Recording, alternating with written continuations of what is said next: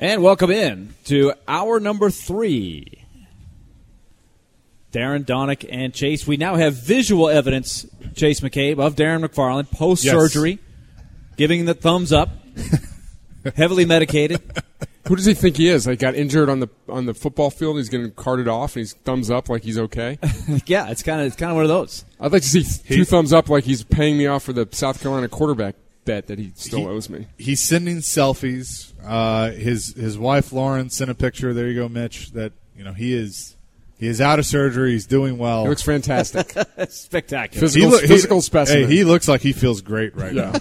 So Well, uh, Mitch, let's start uh, with this. Uh, Mitch Mitch Light, of course, Athlon Sports college football editor, also does the sideline for Vanderbilt football. We're going to talk to uh, Derek Mason next hour, but uh, I know there is a lot of concern right now.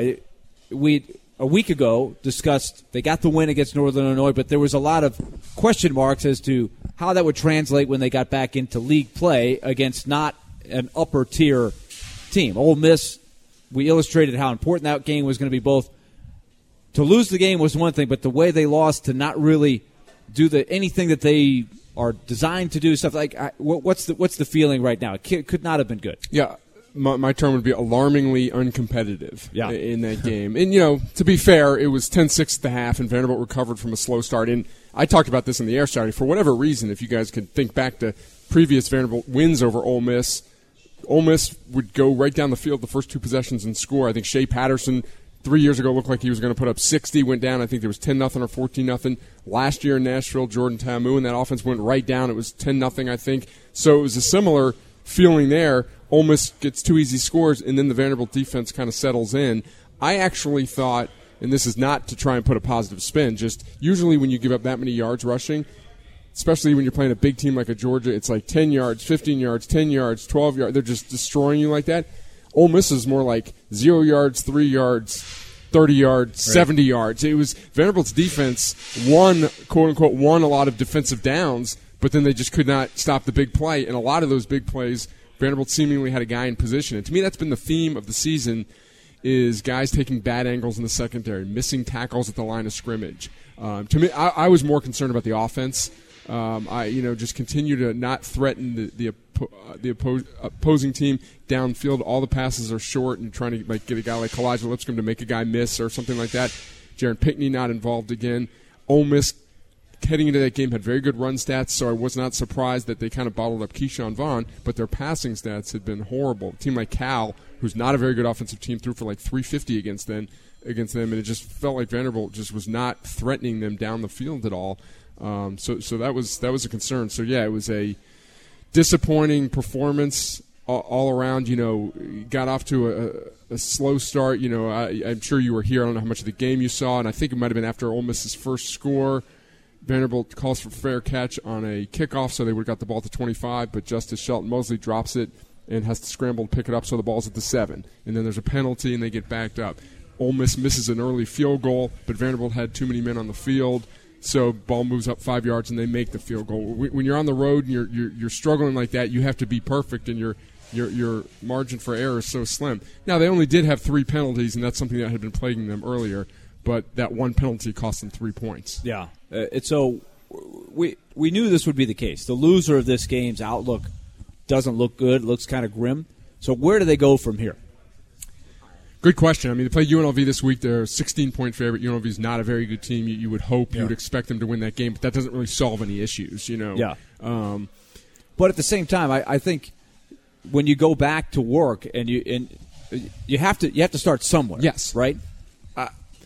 I'm interested interested to see what happens at the quarterback position. Derek Mason's, I think, press conference is actually going on right now. I think I heard a snippet from a radio interview. It might have been on this station earlier today or, or somewhere else, where he hinted that, you know, they trust both quarterbacks. They have to figure out wh- what's the best going forward. That's that's a different tune than they've had so far. When it's been Riley Neal's been the starter, even Yeah. some games when Deuce Wallace has come in. So, uh, you know, I, I don't know if a quarterback switch is the answer. Deuce Wallace hasn't been any better or worse when he's gone in, but he hasn't definitely hasn't. The offense hasn't received a jolt with him in there.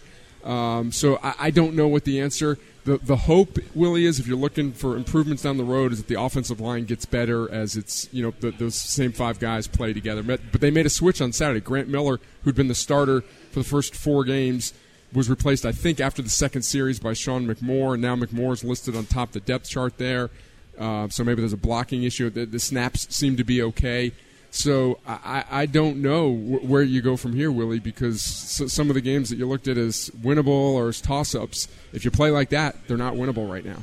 So let's let's now switch our attention to Tennessee with, with their performance against Georgia, where you know they when you say alarmingly uncompetitive for Vanderbilt, the opposite is the case, right? So you're trying to sort of gauge if you're Tennessee, what does it mean that they hung around? They were they they they fought, they gave themselves a chance, they stayed in the game for, for quite some time against a really tough Georgia team. Yeah, it's interesting. I, I don't know if you guys remember, but leading up to the Vanderbilt Georgia game, I often I referenced the Vanderbilt Georgia game from last year where Vanderbilt played really well in the first half, but it just shows you how good you have to be to stay with a good team because Vanderbilt played a good half of football at Georgia last year. It was down 21 to 6.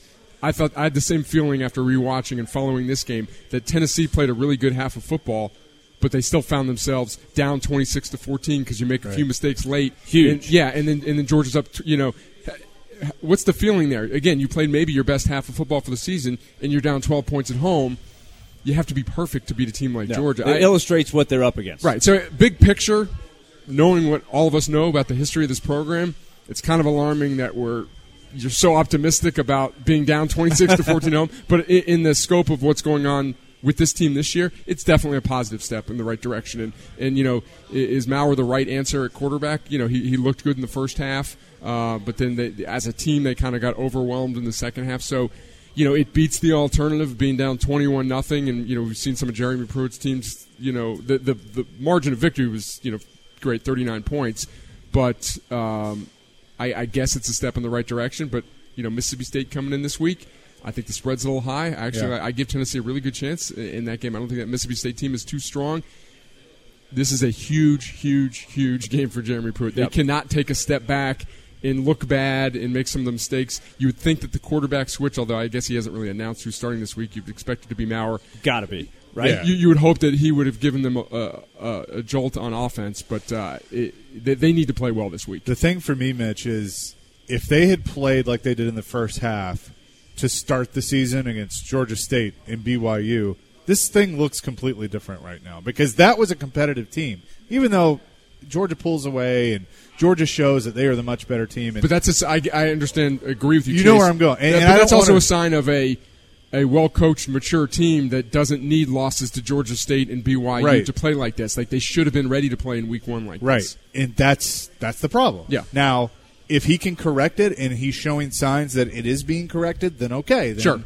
Then you know if you get a win against Mississippi State or a win against South Carolina, you know come out and at least just show signs of life against Alabama like you did against Georgia. Then it's then you go and you evaluate and you say, all right, well they're getting better because that's what you expect out of a team with a with a coach in year two after you make a quarterback change. And, but and don't they have to put it all together. And don't limp to the finish line like exactly. they did last year when they needed one win to be bowl eligible and they got blown out by Missouri and Vanderbilt.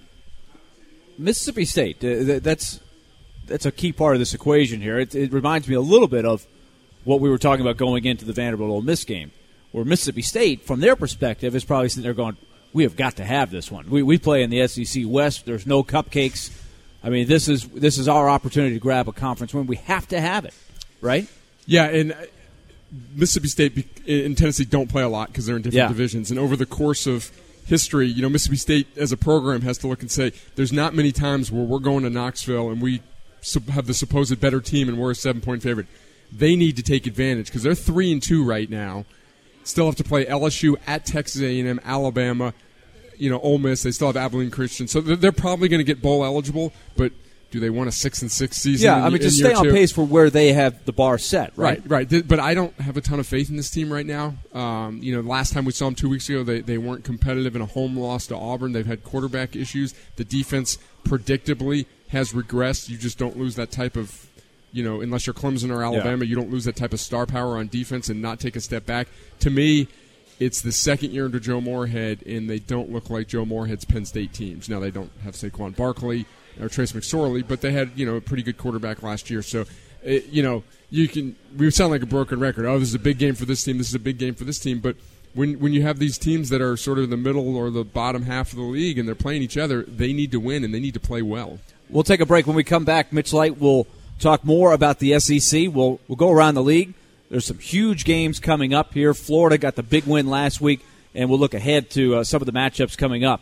Stay tuned. We're talking college football for the next couple segments here from Pete and Terry's Tavern. Remember, our first drawing for the tickets, 1245. So if you're coming by here on Demonbreun and the Sobro entrance here, Pete and Terry's Tavern, drop your, your name in. It's lunchtime. We got the great lunch specials here, and we have four pairs of tickets to give away.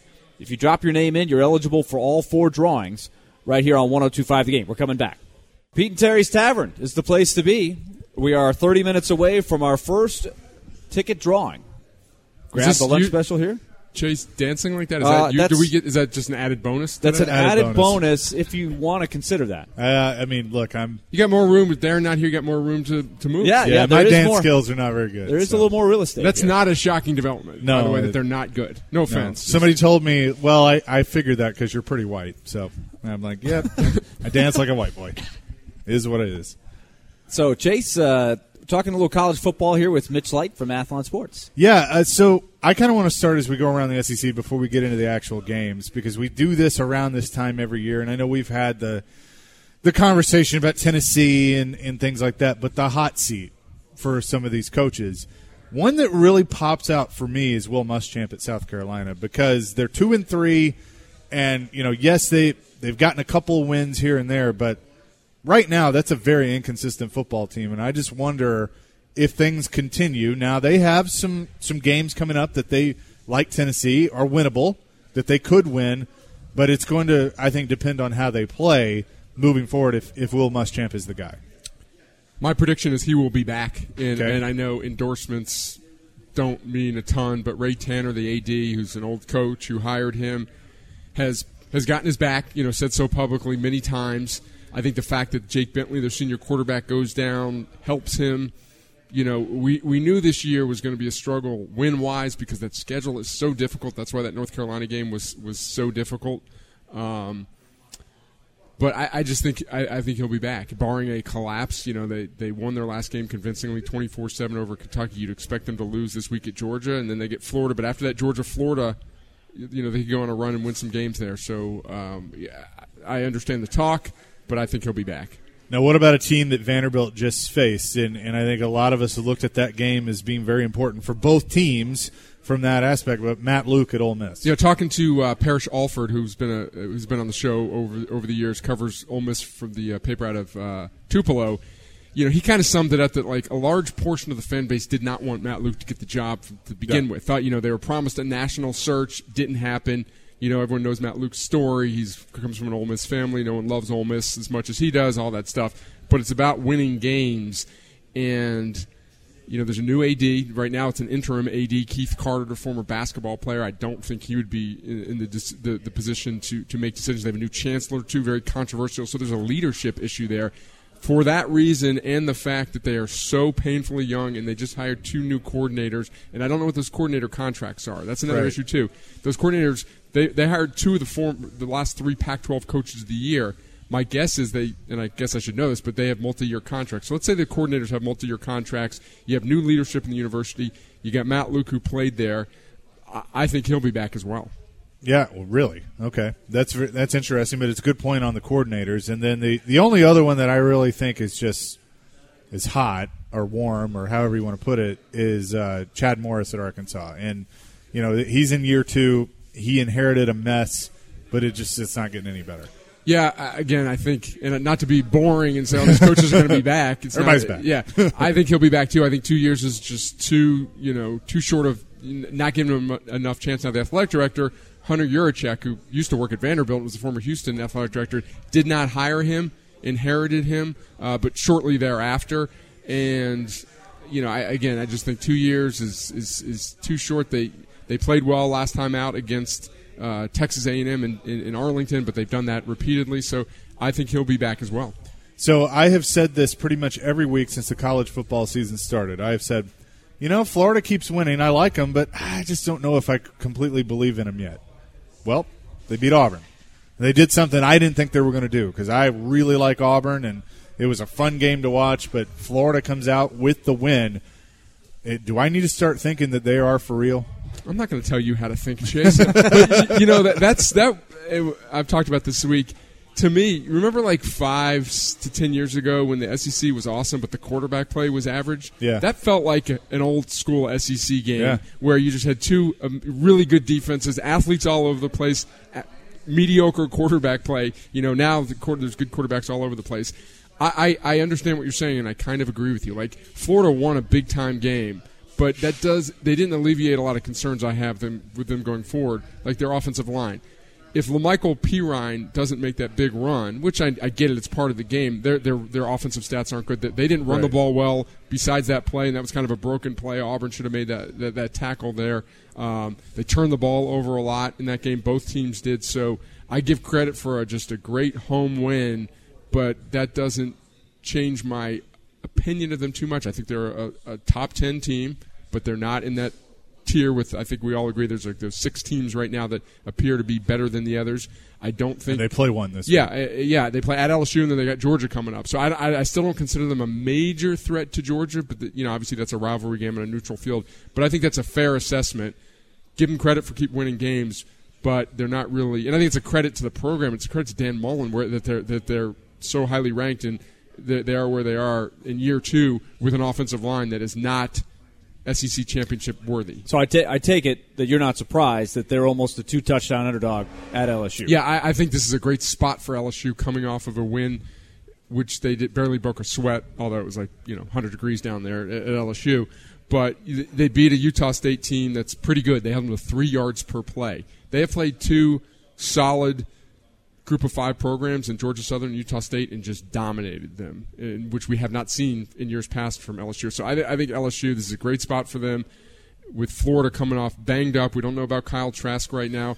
You know that's a, that was an emotional game last week, and then now they go on the road, and that's you know not a bigger topic and throw UCF into this, but Yeah. you know that that's always been my take on UCF, whether or not or Boise State, whether or not they were true, you know, playoff worthy or top ten worthy.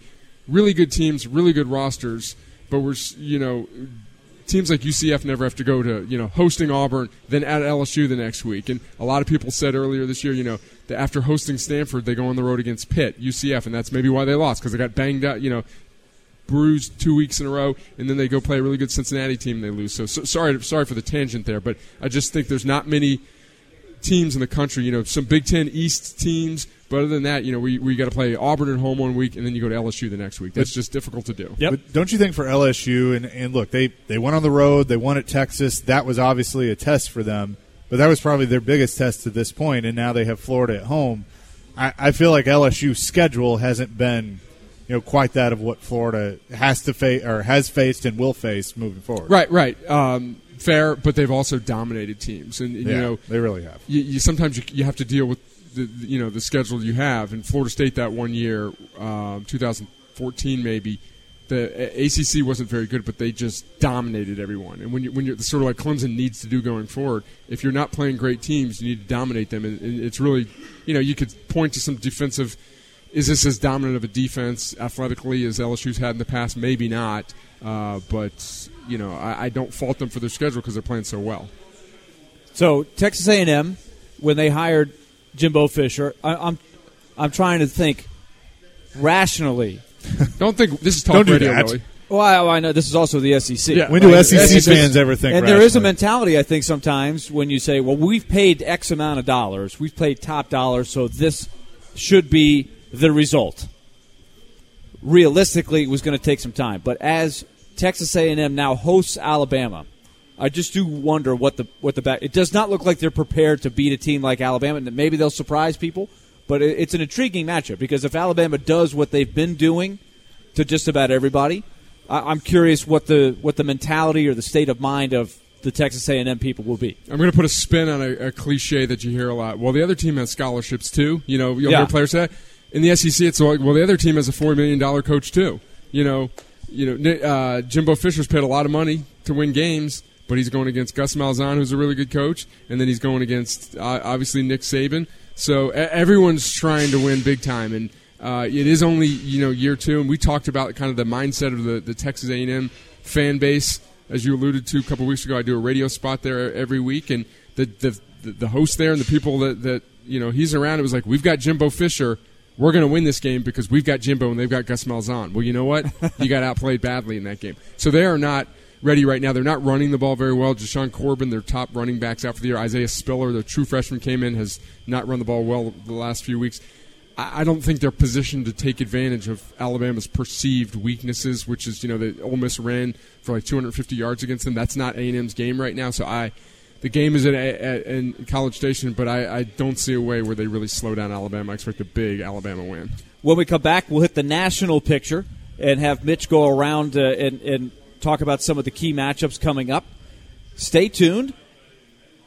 Remember at 12:45 we draw for the first pair of Predator tickets as they take on the Sharks tonight. Big one here in Smashville. You're listening to ESPN 1025 The Game. Back here on Darren Daunic and Chase from Pete and Terry's Tavern. Come on by and register to win tickets for tonight's Predator Sharks game. We'll get back into some hockey a little bit later in the show. Also, don't forget Vanderbilt head coach Derek Mason will join us for his weekly chat at 1 o'clock. His press, press conference uh, going on right now as we speak over on the Vanderbilt campus. Mitch, before we uh, get back into the college football national scene, congratulations to your New York Yankees for being the first team to advance to the LCS. Thank you very much, Will. I know that uh, as the Mets fan you are, I know that comes from the heart. I know you really, you know, just feel really happy for those small market Yankees, you know, really dealt a tough hand. They, you know, overcome so so much adversity. Actually, they did this year. All those injuries. They, so. Oh, they they yeah, did. They did. And, they, and also, you know, you you assume that every Yankee is making twenty million dollars a year, but they really they have a lot of homegrown. Yeah, this is not guys, a old school or, know, or guys that were really smart pickups who really LeMahieu, aren't expensive. right, yeah. yeah. Cameron Maybin, who you know, who they they've got some good players who Cameron aren't. Maybin who- it- is quite the story. Yeah. because I remember him in Atlanta and then everywhere else he's played. Yeah. But, yeah, and play- at one time he was one of the top prospects Yeah. in baseball, but Did he come up never. through Detroit? Uh, he was, I think, Florida. I mean, he's been traded a bunch of times as He's a played quote for a lot of teams. prospect. Yeah. When, Yeah. when is the uh, your, your Braves? When is the Walker Buehler? Uh, I mean, when's the Walker Buehler na- the Nationals? Is that tomorrow? I assume. Yeah, game off five day, tomorrow. Off day Yeah. today. Don't Yeah. pay attention to the National League too much, you know. Yeah. But uh, game, game five tomorrow because you know load What? up the bases twice and can't get anything Uh, out. of I know my timeline is full with Braves and Cardinals fans, just people I know in here. And obviously, it's just I just sit back and watch. You know, I'm sure you guys have talked about this, but, but you know, every sport has its own dynamics. But I, I think there's nothing more nerve wracking than postseason baseball. Oh, just the, the pitch by pitch and the luck involved, hard hit balls versus bloops and stuff like that, and and just it's it's agonizing. First big test coming up uh, for Oklahoma, the Red River Shootout. Very intriguing matchup last year in which Texas won in a wild track meet kind of game. Uh, Oklahoma, a double digit favorite. Uh, does that surprise you at all? No, and and concentrate to these stat, uh, on these stats because they're they're really amazing. Oklahoma is averaging first in the country in total offense. They're averaging 90 yards per game more than any other team. But break it down. They lead the nation with 7.8 yards per rush, and they also lead the nation with 12.7 yards per passing attempt. So they're the most efficient running team and the most efficient passing team. Now they haven't gotten into the heart of their conference schedule yet. They played UCLA, who's not good. They played Texas Tech. They have not played the most difficult schedule, but I don't care. Those stats are mind-boggling. Texas has been banged up. They've had some injuries on both sides of the ball. Did not play great last week against West Virginia. So I, I am not surprised, but this sounds like a cliche, but in this series, really, there's been some weird things happen. Charlie Strong's had some Texas teams that look like they didn't belong on the field with some of Bob Stoops' Oklahoma teams, and they've won those games. So I, I think Oklahoma's going to win. And if they if they win impressively, you know, they win by two touchdowns or something like that, and then, you know, you, you kind of compare what LSU did with Texas we might have to start rethinking Oklahoma because I think everyone puts them in that top six with all those teams, but not many people are really putting them in the top the, the, the top half of that. But if they win comfortably, I think you have to start considering it. I watched Michigan grind it out at home against Iowa. A That 10 3. How many college football games do you see? And 10 3. Iowa this week hosts Penn State. Iowa can create that really good home field atmosphere. Uh, I, I'm really curious to see what Penn State brings to the table. Still unbeaten right now. Yeah, Penn State has won its two Big Ten games. Maryland fifty nine nothing, Purdue thirty five seven. Now they played a Purdue team that's been banged up all over the place. Real intriguing game. I think I, uh, Penn State's kind of laying low. You know, I think a lot of people who were really high on them kind of step back after that close win over Pitt and kind of change their opinion. But they've they've they've been very good on both sides of the ball. Now they're not as stout defensively, I don't think, uh, as Michigan is up front. Uh, Iowa's had trouble running the ball against good teams. 112 yards against Iowa State, one versus Michigan. A lot of that was, was sacks involved there. So I, I think this is a statement game for Penn State. They're going to open, open up a lot of eyes nationally. I think they go on the road and win this game. I, uh, speaking of Michigan, I, I was watching their game.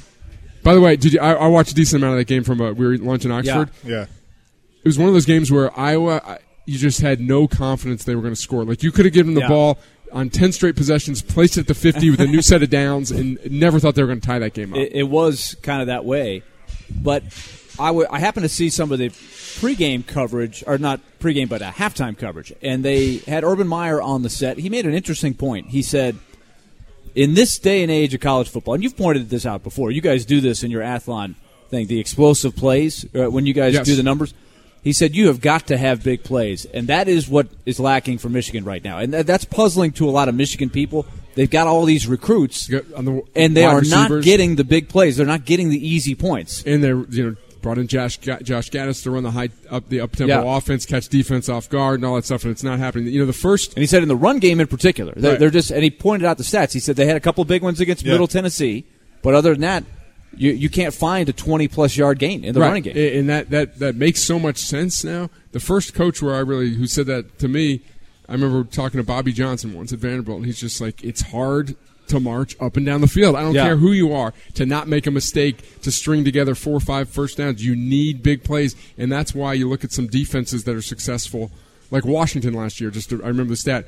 They allowed one play over 40 yards last year. Wow. That is amazing. Like the, the next best nationally was like five plays over 40 yards some of that's you know fluke. Can you replicate that year over year? I, I don't know, but that, that's a it's an underrated stat that you that, that if you just prevent the big plays and make teams drive the length of the field, you're going to have a lot of success. I was got I got one more, and then Chase, Okay. you hit him on a couple, but I, I think there's some people. I, there's not a lot of Memphis fans in our listening area, but here they are, five and zero, number twenty three. They go to Temple, and of all places, Temple, you know, they're sitting there at four and one. Memphis about a touchdown favorite on the road, trying to go six and zero. I, I'm it, now. Now UCF has shown that they're human. They- They've lost a couple of times here. Memphis, all of a sudden, league championship not out of the realm here. Yeah, Cincinnati obviously very Yeah. good too, uh, with some good wins over UCF and UCLA at home. Memphis is very good. Um, I, they beat Navy at home. My feeling in that game was if Malcolm Perry, the Navy quarterback, didn't get hurt, Navy could have won that game on the road. Um, I, have some questions about Memphis defensively. They gave up 33 points last week to, to UL Monroe. Temple's good. They got a good quarterback. Defense has, has been strong. Uh, new coach uh, Carey came from Northern Illinois. So this is they have a big two week stretch here. They go at Temple, then they go Tulane, then at Tulsa, SMU. So the, the the back half of their schedule is more difficult. I do not see them winning the league. I think I think Cincinnati is the best team in the league. I think the Memphis SMU game will be really that could be for the West and November second at Memphis. Uh, but I know that the folks in Memphis are having some fun. Uh, the columnist at the Commercial Appeal wrote a column this week just saying that you know Memphis is the best football program in the state of Tennessee, and and it has been for a while. Kind of hard to argue if you're you know if you're if you're Tennessee and Vanderbilt right now. Uh, but uh, that, that, that's an it's been an amazing turnaround, and not to jump around too much. Who's the guy that turned it around? Justin Fuente. I'm stunned. I know Virginia Tech went down to Miami and won, but I'm stunned that Virginia Tech is kind of backsliding because, you know, Mike Norvell deserves a lot of credit in Memphis, but you always look to the guy who really turned it around, and Fuente got it going there. It's funny that you bring up Cincinnati because that's exactly where I was going to go and ask you about them. They play Houston, and uh, you so you think they're going to win the league? I've watched a few of their games because Ryan Porth, our PD, is a big fan. My best friend's a big fan, so I kind of keep up with them. And they've been on they've been on like Thursday night, yeah, Friday night. yeah, too. they've been on the national stage, and you go out, you know, to the group of five. The the AAC, I guess, is probably the top of the group of five when it comes to conferences, but They'll call they call it the Power Six. the Power Six. Yeah. Well, I, But I don't yeah- think anyone agrees with me. But that is, a, they can call themselves whatever they want. yeah, But- but- exactly. Yeah. But I really like the the game that they play. Yeah, I, I do. They got um, you, you know Desmond Ridder's a really good quarterback, and Mike Warren. His numbers aren't quite as good this year at, at running back, but they've got a good defense. They've held you know they, they lost to Ohio State forty two nothing, but they've held every other team to twenty four points or less. This is a huge game for them against Houston, obviously without D'Eriq King, because after that, Tulsa, East Carolina, Connecticut, South Florida. They win this game, they will be undefeated in the league before they play Temp- Temple and then at Memphis late in the year. So they've got some big games late in the year, um, but they have done, uh, you know, they're just and that that's a Cincinnati is a program because they've been good under multiple coaches. You know, Butch Jones, uh, Mark, Dantonio. Uh, I'm missing someone, but you know, there's some programs like that. They pop up when they get a really good coach, and the coach leaves. They, you know, they fall They off. slip, yeah. yeah, Yeah. but Cincinnati has. They've had their down years. Tuberville was there for a yeah, while. Tuberville was there and actually didn't do great there, but they, Yeah. they, they've been successful under multiple coaches. So that, that says a lot about kind of the infrastructure there. Is Luke Fickell going to be one of the hot names that, that's thi- out there? I think he, he probably will be. And, and one of the, one of the coaching sites, you know, there's coaching uh, scoop. That one of them had something about where he, evidently his buyout, you know, he's gettable. He doesn't have a very high buyout there. And if you're a Big Ten school, you know, I know some teams have swung and missed on Big Ten coordinators, and it's a, it's a crapshoot. You never know. But I've been really impressed with the way they they've turned it around. And uh, I, I wasn't. I was totally wrong on that hire. I thought it was kind of a boring hire. You know, you're in Cincinnati, you just hire the Ohio State defensive coordinator. You know, how, how much you know more typical can you get than that? But he's been great. He has done a really good job there. There's some interesting games uh, on the 2:30 slate. We've talked about Alabama A&M, of course, on CBS of the SEC. Florida State, Clemson, not what it used to be. Clemson should win that, but one that does intrigue me out of the Pac-12 is Washington State, Arizona State. Again, I'm infatuated with Herm Edwards, Herm. and Arizona State, and the job that they're doing. Four and one on the season, 18th ranked team in the country. Yep, there, there's some. There are some good games. You know, Washington State's already 0 2 in the league, and they still have road games at Arizona State, Oregon, Cal, and Washington. This to me is interesting because it's the first game back for Washington State since Mike Leach tore his guys apart. You know, Yeah. just you know, in the in the PC world we live Yeah. in now, it wasn't exactly you know maybe the smartest move, but we'll find out. Uh, but Arizona State, you know, Daniels, the freshman quarterback, is getting better. Uh, yeah, there's some Washington, Arizona. We're here what in early October. Arizona's two and zero in the league, and Washington's one and two in the league. Who would have thought that? So we're kind of getting to the point in October where everyone's playing conference games, and, and, and so many of these games kind of will, will, uh, will swing how a season's going. And then you got Michigan State at four and two, which they're eh, you know kind of struggling there. Don't look great, but then Wisconsin, which I think has been a buzzsaw. Yeah, they have, and uh, you know they've been dominant um, on on both sides of the ball. Uh, Michigan State's been inconsistent. Their offense has been bad some games against Arizona State. They've been better in other games, but defensively they haven't been on point. They gave up 31 to Indiana, 34 to Ohio State last week. I I, really like Wisconsin in this game. I think it's going to be a lot of the pressure on the quarterback. I think Michigan State's good enough to slow down Jonathan Taylor eh, and make uh, Jack Coan, the quarterback, beat them. You know what's been Wisconsin's issue in recent years when teams can kind of slow down the running game a little bit. They hadn't had the quarterback. You know Hornibrook, who's now at Florida State, to, to beat you. We'll find out a lot more about Jack Coan this week. I, I have a way for both of you to make a lot of money. Please, Oh, wow. please tell And us. That uh, is Yeah, do Will, tell. Will- Willie's perked up. Wow, yeah. You go talk to somebody that's on the playoff committee Yes. because they will pay you to take their spot because that's how hard this is going to be this year. Really? I so, think Bob, so. Bobby Johnson would pay Willie Daunic a lot of money I to think take so. Because I mean, think about it. If you if, and a lot can change between now and the There, end of the there- season. there are some possibilities for some very difficult decisions Yeah. coming up.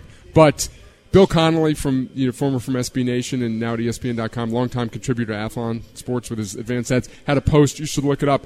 It seems that way, but it's really hard to go undefeated. Like the the odds of all of those teams, all six of those teams going undefeated is like zero point two percent. right Um, it A just- lot of it will happen. sort itself out. But because I- I they're going to have think- to play each other. Yeah. and, But you but know. I do think that most years it comes down to that fourth spot, and there and three or four teams, y- you know, at least two or three have have a stake and say, I, we, you know, we could be that fourth team. We have a good, solid argument to be that fourth team. See, this year I think it's different because there I think there are some really good teams that are going to be left out. Like last year, people always rip on Notre Dame. Well, they didn't belong. Well, you know what? Almost any team in that spot was going to get beat by Yeah. Clemson. Like there Yeah. wasn't a great fourth team. This Right. year, I think there might be a great fifth team or sixth team. So I think it's going to be it's going to make for a great playoff, but it's also going to make for some teams that are pretty bummed that they don't get in. And right now, I would say they'd probably be Georgia, LSU, or Oklahoma would be one of those teams being left out. Now, obviously, LSU has to play Alabama. There's there's a lot of things that have to shake out. Georgia, if they win the East, would have have to play Alabama or, or LSU in the title game. Florida's in the mix, so you're like you say, it's going to work itself out. But it's fascinating right now. Yeah, I, I'm I'm with you. I'm definitely more intrigued by the by the playoff battle this year than I have Yeah. been in recent years. Mitch, thanks for coming by. Uh, We'll talk to you soon. Sounds good. All right, good luck to your right. Yankees. Yes, go Yanks. All right, we come back, final segment, and we will make our first ticket drawing Yes. of the day from Pete and Terry's Tavern for a p- pair of tickets to tonight's game against the Sharks. Stay tuned. We're coming back.